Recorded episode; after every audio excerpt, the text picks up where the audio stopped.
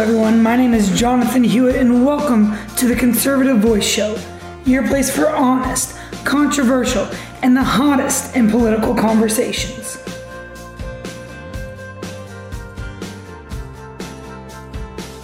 Alright, guys, so a lot happened over the weekend. Oh, I'm so sorry. Welcome to the Conservative Voice Show, and I'm Jonathan Hewitt, as I said. But anyway, so a lot happened over this weekend, and we got a lot to talk about. So, first, the Democrats and the media still remain silent after the MAGA Million March was attacked by BLM and Antifa groups. You have a new vaccine comes out that could um, shake some things up, and Nancy Pelosi and the rest of the Democratic Party concern, continue to be worried about their House majority. This and a lot more on today's show. So before we jump into the show, I'm kind of gonna vent something a little bit, and it just goes to show, like even like low level, like podcasters and like people who talk about politics and conservatives still are being censored. So it's not just like a big tech problem. So let me tell you guys. So I created TikTok for the show, and so I post things on there. Um, if you don't already, which I'm sure you don't, go over follow that at the Conservative Voice Show. I'll link it down below, just the same. Um, but I posted a video of the gentleman being attacked in the streets of DC. And we are going like upwards of 100,000 views, almost 2,000 likes, over 400 plus comments, which isn't terribly low, but that's a good amount. Um, especially seeing it was only up for about six or seven hours. Well, it got taken down because it violated some community guideline. Well, I go to the community guideline and I read it, right? And it says that, like, you can't post anything that supports violence or self harm, or, but you can raise awareness of those things. So, nowhere in that video do I, like, condone the actions that's occurring. I'm like, why is the media not covering this? Because there was no media coverage of it. Well, so I appeal it, and they still deny me the video. And it just like leads you to wonder like why? Why are you censoring something that can be played on just the regular national news? Like what was what I, the video I showed? Like no one was dying. Yeah, someone got hit, punched in the face and kicked while on the ground, but they would show it on your 10 o'clock news at night. And so it just goes to show that even when you're trying to raise awareness, big tech are going to censor you. And so there's not many places left besides maybe a Parler or wherever we host our podcasts, things like that, that are not just drowned and controlled by big tech. But anyway, so sorry about that little rant. I just wanted to let y'all know that even people like as small as me in the world of like the media and like putting things out to the public, even we get censored still. All right. So jumping into this weekend, on Friday night or Friday last week, there was a huge MAGA Million March in DC. It was all organic, meaning that like the Trump administration and the Trump campaign didn't set it up. It was all from Trump supporters wanting to show their their like support for the president. So there were several videos throughout the day. Like you can find them all, all over the place of the march that was peaceful and that it was a bunch of people that loved the president, expressing their freedom of speech, and unhappy with the current system. There was no violence, there was no looting, there was no destroying of people's stuff, there was no fighting, nothing. Just all out there repping MAGA gear and just screaming MAGA in the streets. Well, of course, this could not happen because in today's age, it is absolutely terrible if you show support for the sitting president of the United States. It's absolutely unacceptable. So BLM and Antifa groups began to fill the streets and began attacking Trump supporters, like openly in the middle of the streets. Now, when you think about it, I'm, I sit here and I try to think, and I'm like, well, if they wanted to counter protest, okay, I can get behind that. Like, that's your freedom of speech. If you want to stand there and say, no, BLM and Antifa and scream that at the top of your lungs while they're screaming, Make America Great Again. Well, sure, that's your right. Do I agree with you? No, but that's America and you're allowed to disagree. But that's not what's happening. Like, at all. Like, guys, like, what we are actually seeing is legitimate terrorists. Like, they are actually legitimate terrorists. So they are using violence and fear for political gain. That literally is in the definition, the textbook definition of terrorism. They used violence, fear, and aggression to achieve some form of political goal. And they're doing that at the expense of one of the number one rights that you have in America, and that's your freedom to express your speech however you want.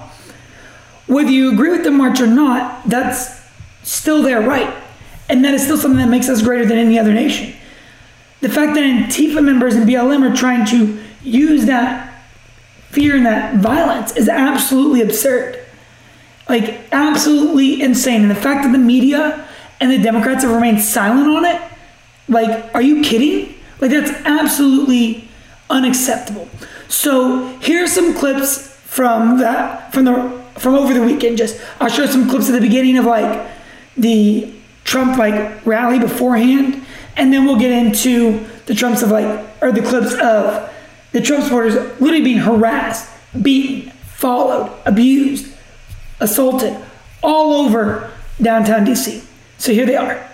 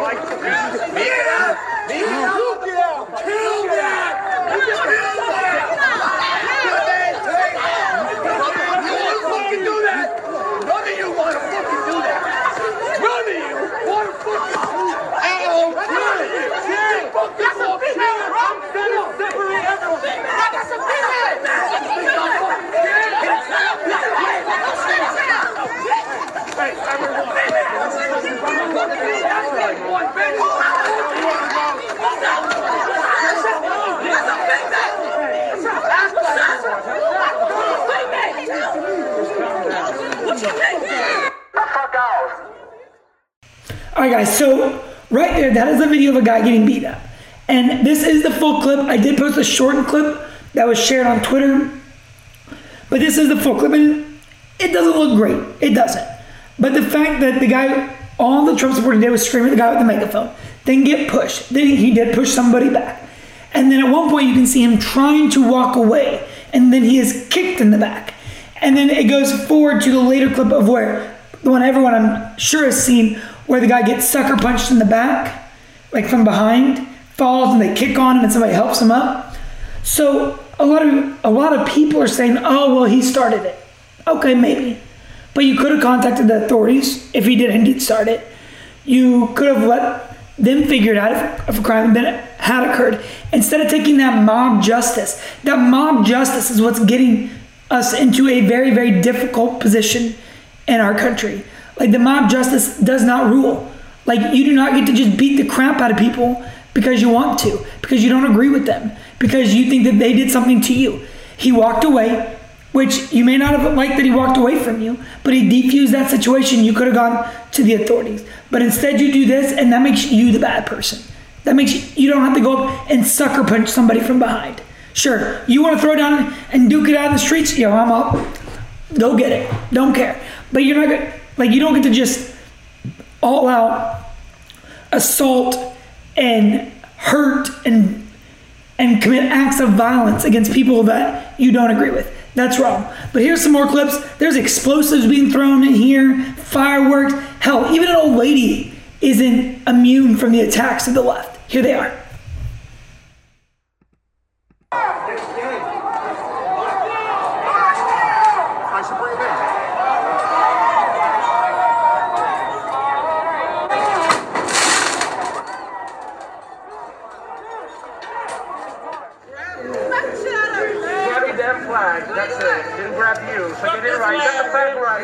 the back ride. Put in the back. The back ride, loser. Goodbye, loser. Fuck your flag, bitch. This is guy in two years. Leave him alone. Get the fuck out of here. Get the fuck out of here, nigga. Fuck your. You better not.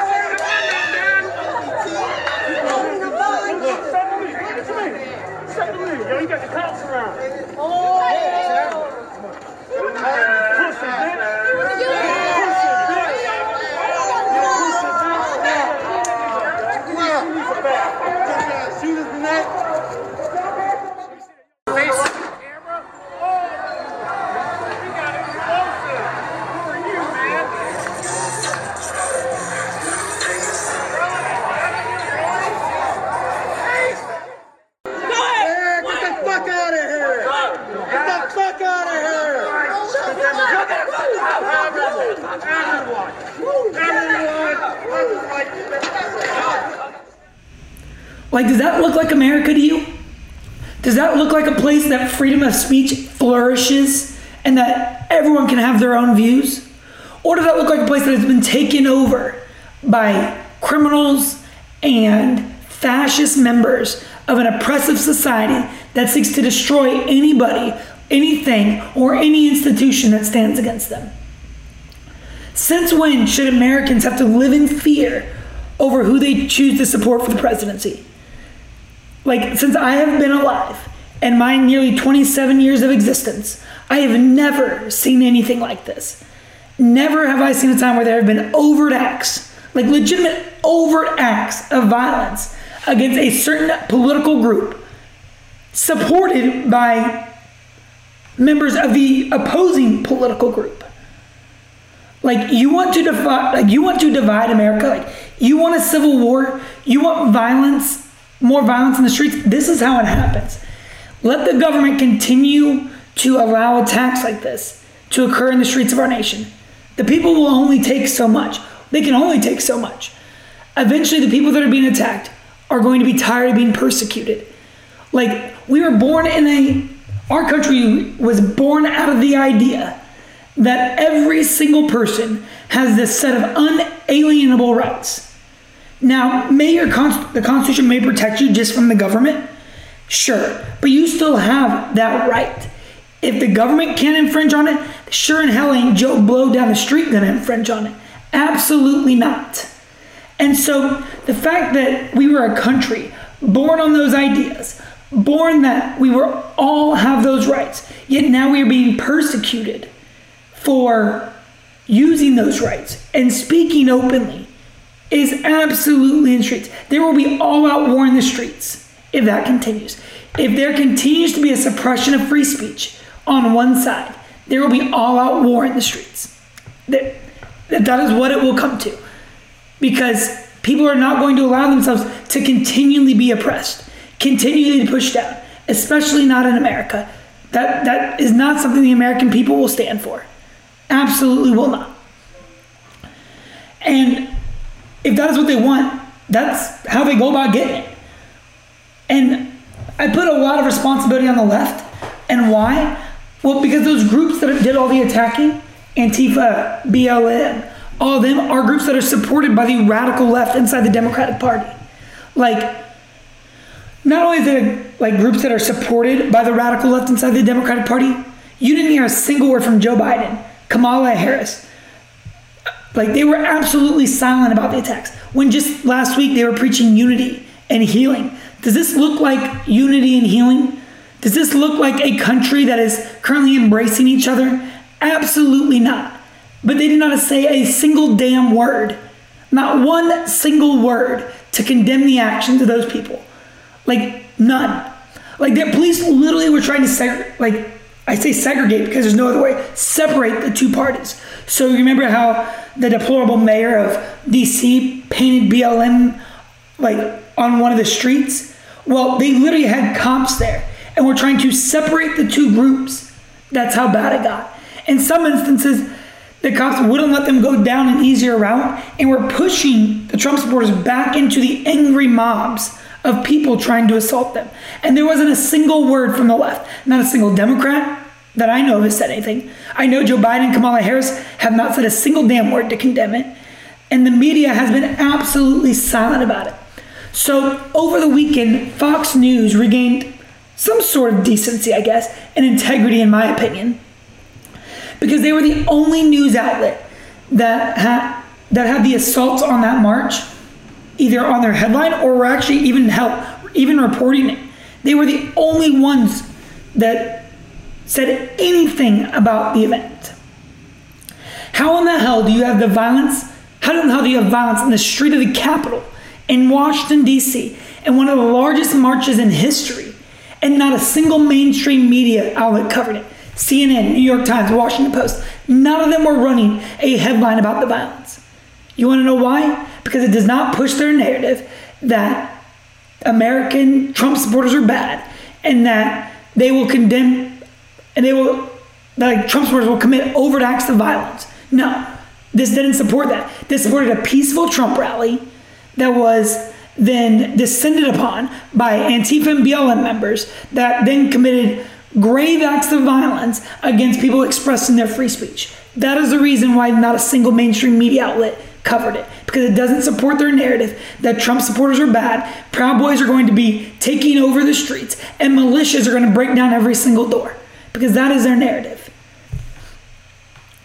And if this does not show how complicit the media is, I don't know what does. Like, where did the days go where reporters just reported the news? Good or bad, didn't matter. If it was for political agenda, against the political agenda, if it supported a candidate, did not support a candidate, whichever. Where is the news? Where does it in either way? Where is that? We have lost objective journalism in every mainstream media outlet there is. And places like CNN wonder why their viewership is dropping, why people are going to podcasts like this one, or places like the Daily Wire, Blaze TV, Louder with Crowder, all of your like conservative and media based podcasts, why people are going to them, it's because they can get true accounts on what's going on. They can get accurate, honest, controversial, like like conversations, nothing more, like more to say, and accounts and coverage of what's going on in America. So herein lies the issue. You have two groups, well, radical groups, that are committing acts of violence. We have seen this be an ongoing thing inside the Democratic Party. I'm sorry, not inside, well, hell, from support coming from inside the Democratic Party, but in Democrat led cities all over the nation. The leadership of the party that supports this organization say nothing about condemning these actions. So there's the first issue. You would think if Biden and the Democrats truly wanted unity, if they truly wanted peace in the streets and they didn't want like and they wanted to bring some form of cohesion back to the nation, that they would say something. But they don't want that. They don't want unity. They want power. They want their version of unity. And their version of unity is that you either agree with us or we're just going to beat you into submission and allow our radical extremist groups to beat you into submission because the unity that we want is the unity where we all agree on the exact same thing and none of us are allowed to disagree. That is the unity that Joe Biden and the left want. The second issue is the media. The fact that there was absolutely zero reporting, like I said, is incredible. When you put both of these together, that is a bad, bad recipe. Like, that is a bad, bad recipe for disaster. And it sends a message that if you do not agree with the narrative, then you're wrong. Because you have Joe Biden claiming unity, and then you have a media that is pushing the narrative of the unity that Joe Biden wants. And if you don't comply with that, then you're just going to be beaten into submission. Your life is not worth defending to them if you don't agree with them. Your life is not like the media, your life isn't worth like reporting on by the media if you don't agree with their narrative. And that's dangerous, incredibly dangerous, and it threatens everything like in our America. It threatens our Constitution, it threatens our free speech, and it's absolutely insane that you can literally see this happening on the streets of the nation's capital. It's I'm literally like speechless about like speechless about it. I don't understand it. And I don't understand how so many Americans stand for it. All right, so on to the coronavirus lockdowns and the vaccine, right? So states like Michigan and Oregon, the governors have imposed some of the strictest lockdowns since it all started. Um, Michigan, they have halted all in person schools. They are also limiting the number of people that can get together for like holidays to two households. Okay, and so I have a huge issue with this. A huge issue, and I think a majority of Americans should. You can control, I guess, what I do outside of my house, right? But you don't get to control what happens inside my house. There's a reason why the Constitution protects me and every single person about government intrusion into the household. The founding fathers believed that your person was the number one sacred thing and your household was the number two sacred thing against government intrusion. So you can tell me, okay, on a public roadway or on a government owned street or out there in public that I can't be around so many people. You can tell me that. Okay. I will reluctantly agree with that. But you you don't have the authority to tell me how many people I can have inside my household. Absolutely not. And not to mention that, let's not forget that the Congress, like the houses of Congress, are having this huge banquet, or at least they were. I don't know if they canceled it because there was huge out, outlash against it, because they were going to have this huge banquet. And they said, oh, the tables are separated. You're going to have 400 plus people in a room separated while people, while the American people cannot have Thanksgiving with their loved ones.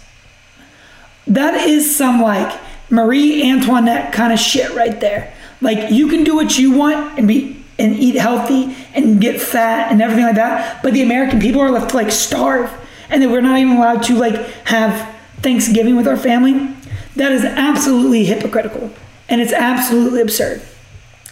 Oregon has also also halted all gatherings indoor to nothing greater than six people. So Nancy Mendel tweeted something this weekend, which is absolutely true. It said the lockdown absolutists think those of us who aren't are idiots who don't believe in the virus. I believe in it. I know dozens of people who have had it. I recognize the risk. I will not destroy our society or hide inside for over a year because I am afraid of it. And this is absolutely correct. Like, for me, for instance, and my wife, I know the virus. I accept the risk that comes with it. But I am not willing to destroy the American way of life, the American institutions, or the American people over a virus that has a 99.98% survivability rate if you're a healthy adult. I'm absolutely not willing to do it. Like, not going to do it. So, as governors impose the stricter regulations and they prepare for the holidays, there is some good news, and I will say there is some very, very good news coming. So, Moderna, which is another like pharmaceutical company that's been researching COVID, they released that they've been working on a COVID 19 vaccine that has come forward stating that they have a vaccine that is over 90% effective. In a report from Fox News, it says Moderna said its vaccine appears to be 94.5% effective, according to preliminary data from the company's still ongoing study. A week ago, competitor Pfizer Incorporated announced its own COVID 19 vaccine appeared similarly effective. News that puts both companies on track to seek permission within weeks for emergency use in the United States. Dr. Stephen Hoge, Moderna's president, welcomed the, in quote, really important milestone, but said having similar results from two different companies is what's most reassuring that should give us all hope that actually a vaccine is going to be able to stop this pandemic and hopefully get us back to our lives, Hoge told the Associated Press. It won't be Moderna alone that solves this problem. It's going to require many vaccines to meet the global demand, he added. All right, so this is very, very good news for a few reasons. All right, so it one should show that the vaccine is effective and that it's not a government ploy from the Trump administration. So remember, we've seen over and over in the last like uh, few months that a lot of people said they weren't going to take the vaccine because they did not trust that it was effective, and that it was because the Trump administration was timing the noose around these pharmaceutical companies to get out a vaccine in time for the uh, election. But having two of them, like um, Dr. Hoge said, should bring forth some form of like reassurance that it is going to be good and that it is safe. And following the pandemic and into the future, if more than one camp company is creating the virus, or not the virus, I'm sorry, creating the vaccine, it's going to do a lot of good things. We live in a capitalist society, and this is going to be a time that proves that capitalism is successful. Because when you have companies competing for their vaccine to be bought, you're going to ensure that a vaccine is safe, that the company is deploying their best version of it, while also driving the cost of that vaccine to minim- like minimal cost for people. And all of those are very, very, very good things for the American people. So one second, I'm gonna take a drink I'm thirsty. You like my cup? I know y'all probably can't read it, but my wonderful wife got it for me and it says trophy husband. Because what you're looking at right here is truly a trophy husband. I am a one of a kind. Anyway, so overall, this is really, really, really good news. Both companies plan on applying on the to the um, for permission to begin emergency distribution of the vaccine. What will be interesting to see is how many people will actually take the vaccine. I also think it'll be interesting to see how Biden and his campaign, if he is elected, and his administration, if he is elected, like administer the vaccine, especially seeing that he held so much reluctantly, like reluctancy in the debate, saying that he would support it if it was safe and tested. So I wonder if he considers this to be safe and tested. But speaking of vaccine distribution, the governor of New York, Andrew Cuomo, has set out to state that he is going to sue the White House if they refuse to give his state the vaccine. Which, of course, Trump never actually said that he was going to withhold the vaccine from New York. What he was saying is that he can't give the vaccine to them because the dumb rule Cuomo put forward in September.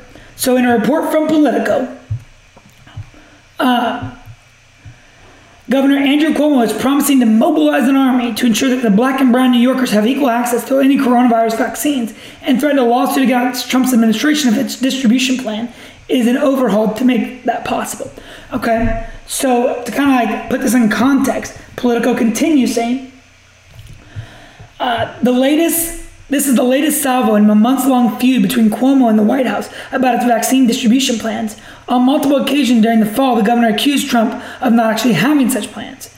And he also reportedly raised the possibility that vaccines might be rushed by the federal government without proper vetting. So here we're about to get to the point of what Trump was making. And I'll play the video clip here in a few minutes of what Trump actually said. But anyway, Politico says he established a state task force in September, talking about Cuomo, that he said should have the authority to review any FDA decisions before vaccines are distributed in New York. Trump gave Cuomo the authority he was looking for in a backhanded way on Friday. In quote, Governor Cuomo will have to let us know when he's ready for it. Otherwise, we can't be delivering it to a state that won't give it to its people immediately. 100% true. So, Cuomo's saying that Trump is refusing to give it to it.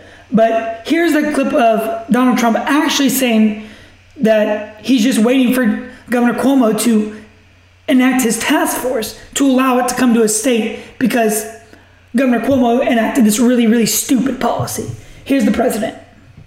He doesn't trust the fact that it's this White House, this administration, so we won't be delivering it to New York until we have authorization to do so. So the problem with what Cuomo's saying is that Trump is not saying that he's not going to give New Yorkers the vaccine. He never once said that. What he's saying is that Cuomo put that really stupid rule in because he's afraid that the FDA and the vaccine companies are going to feel pressure from the president and about creating a vaccine, and so he wants to have them independ- independently evaluate it. So Trump threw Cuomo the power that he wanted and allowed him to flex, and now Cuomo's trying to blame that on the president. I think it's funny to hear the guy that put COVID case COVID positive patients back inside nursing homes talk about equal treatment for all and how much he cares about the health care and the well-being of New Yorkers. If you actually cared, you would not have put COVID positive patients back inside nursing homes into the vulnerable population. So get out of here. So what does all that mean, like in a nutshell? Well, what I think it means is we're on the right track. It means that hopefully, at the start of the new year, maybe in the first quarter of the new year, like we'll get back to some form of normalcy. People can become vac- vaccinated. We can. We're already starting to trend at even though the positive cases are trending upward, the hospitalizations are trending downward. So we're already starting to see that downward trend of hospitalizations. And so hopefully what that means is that we can start to get back to some point of like normal like back to like what we all once knew as normal. Back when we could go to like steakhouses and not have to worry, go to concerts, go into hell, you can go walk into a Walmart and not have them sanitizing a cart and like like click counting how many people go into the store. Like that will have some form of normalcy back in America. That is what I think is really, really good. And it's something that we are on what seems to be a good projected path of that. All right. So over the last like week, you've heard me talking about the problems inside the Democratic Party. Well, they're like just it's like a it's like a pot of noodles on the stove, right? It's like boiling, boiling, boiling, and you know like when you watch it as it starts to boil over, it kind of like just stops and hovers there, you know? Like it doesn't just immediately just start boiling over. That is where we're at in the Democratic Party. Is that the internal workings of the party have begun to cause friction and fire and it's starting to boil, the tensions are starting to rise, and we are at the top of that pan. Like things are about to boil over.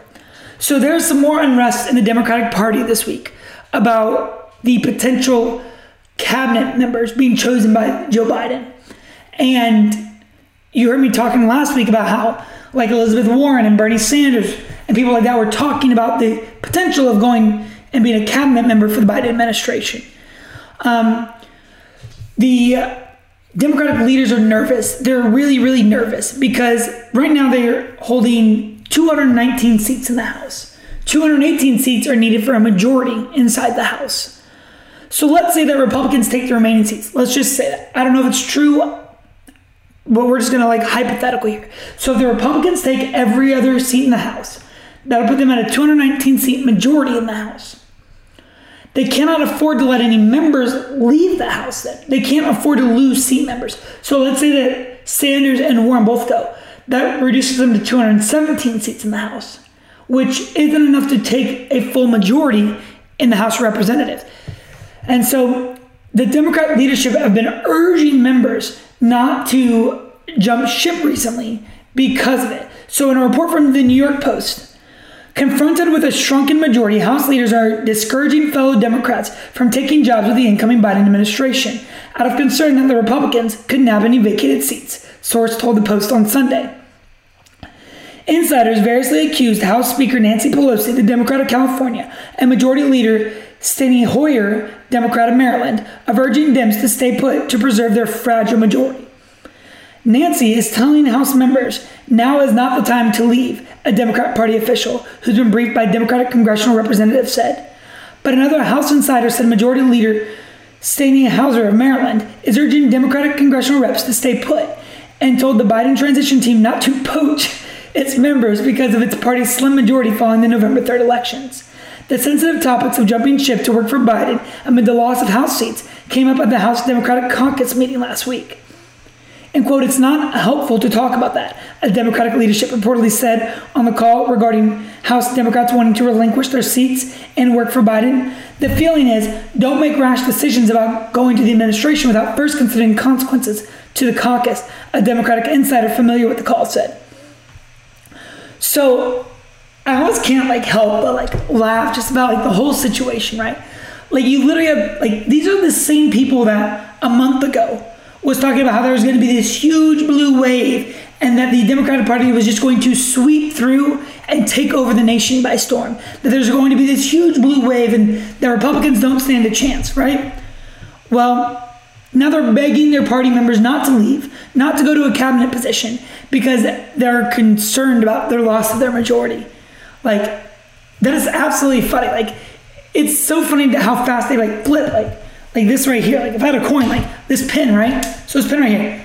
That's how fast they change their minds. Like you can by the time I'm done recording this podcast, they're gonna have some other freaking ridiculous statement about their House majority and how it was stolen from them, or how they can't believe that Republicans perform so well, or that they don't claim responsibility. Which, speaking of claiming responsibility, AOC is still not taking ownership for any of the loss. None of the squad members are taking responsibility for any of the loss of the House majority. Hell, Pelosi isn't even taking responsibility. Pelosi is taking responsibility for them being able to maintain the majority in the House. Like, are you freaking kidding me? Like, how? I don't. Like, I, I read the news and I read it every day and I read lots of things Associated Press, CNN, New York Times, all of them, right?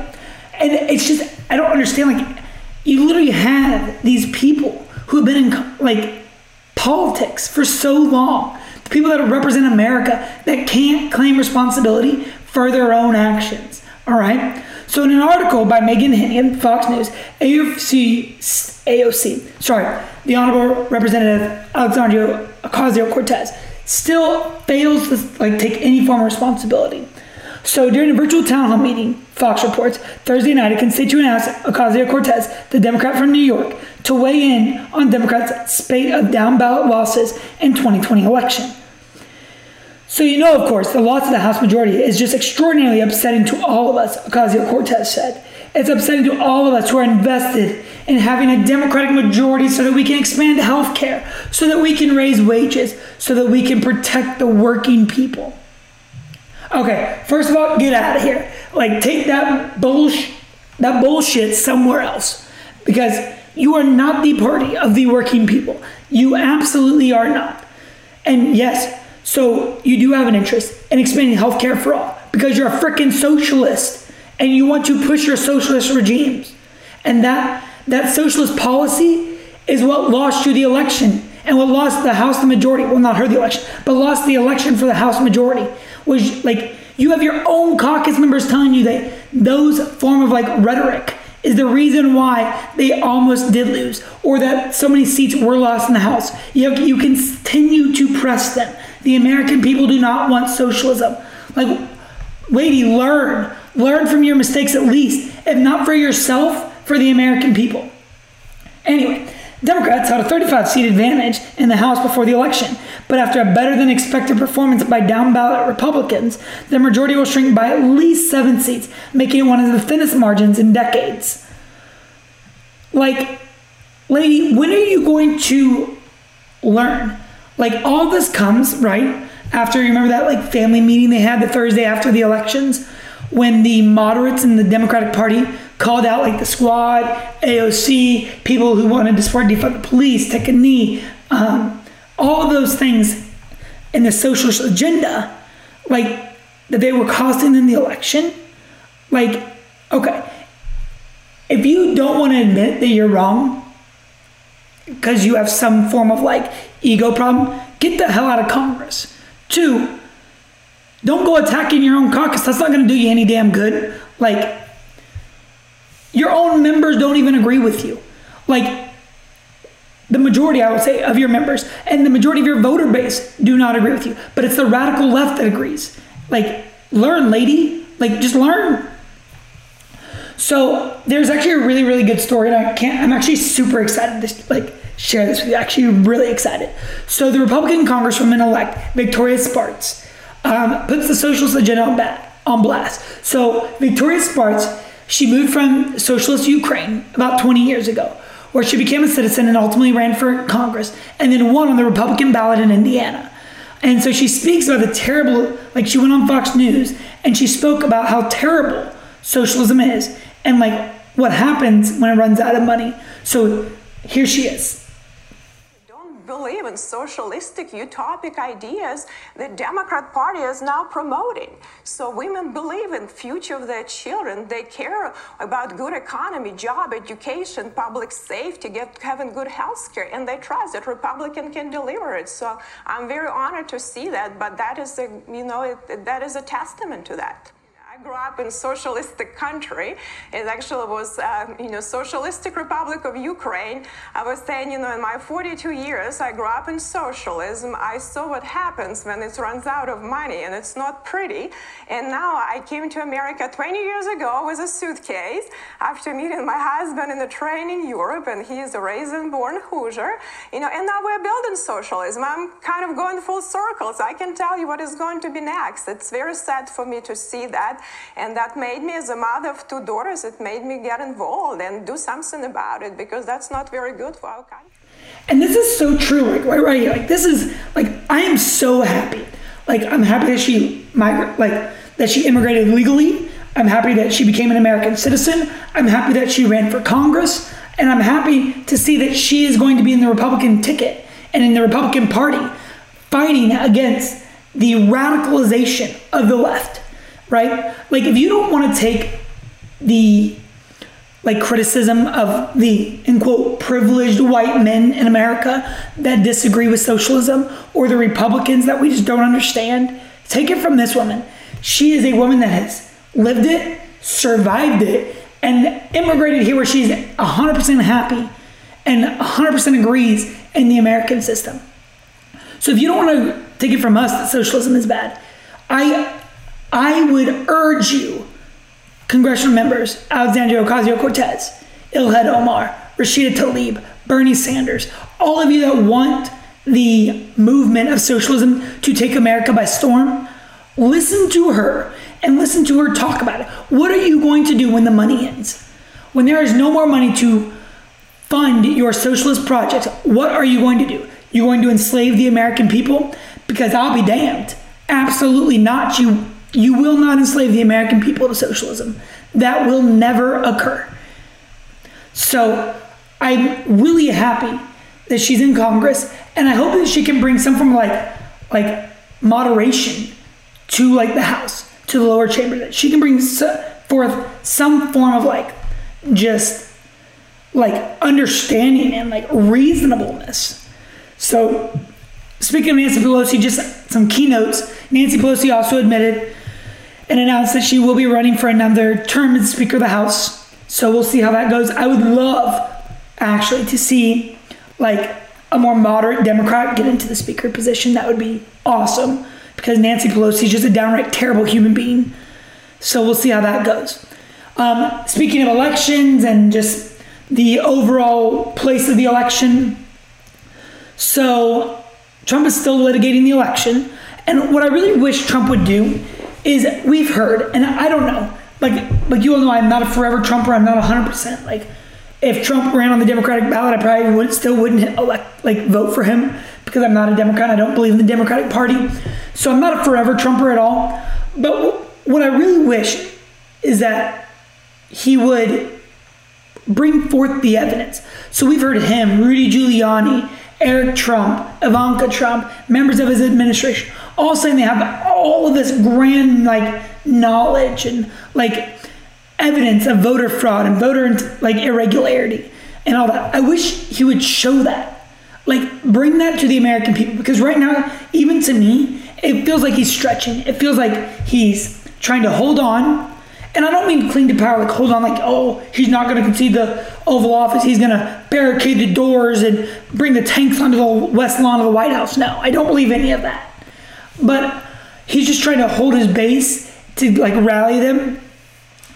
But so I'm not saying that there isn't any evidence either, though, because I do believe that there has been some very, very good cases of voter irregularity. That with the Dominion system, why we allowed a Canadian-based system that has been riddled with like the potential for it to be compromised and why an America Canadian based system has any place in our election it does not so there is definitely like some examples of some irregularities but I wish that you'd just come forward with it like right and just show the American people what you got like I know you don't want to show your hand too early but show the American people that you're not just gaffing with them and that you legitimately have some form of like evidence to support your claim Anyway, so that no state has certified their results yet. Hopefully, that'll come sometime in the next week.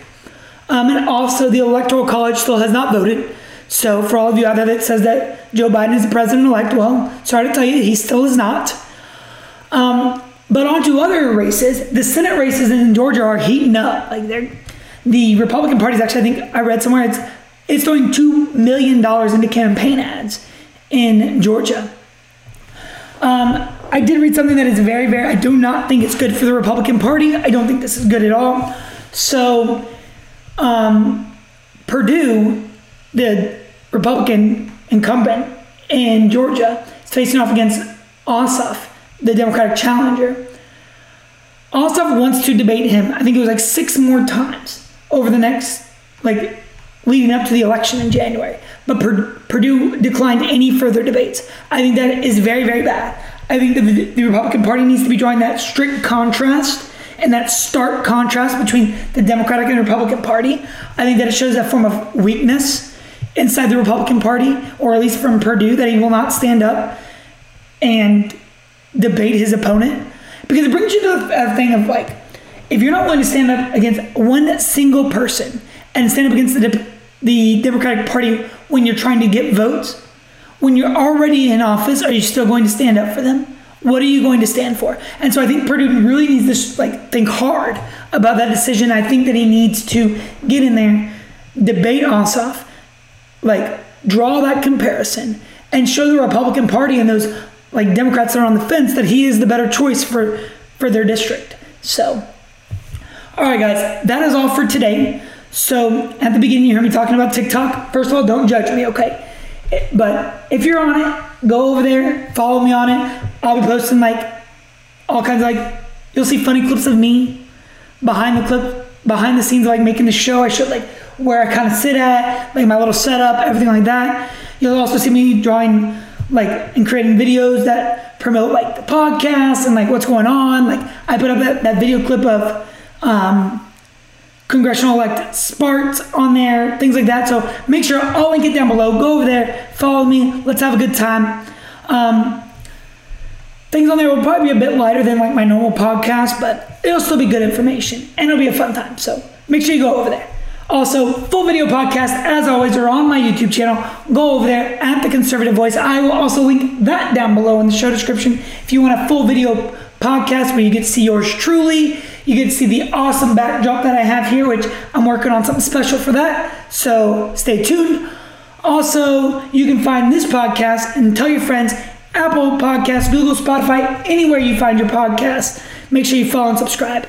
And as always, guys, thank you for watching. Thank you for listening. I hope that you all are safe, and God bless you all.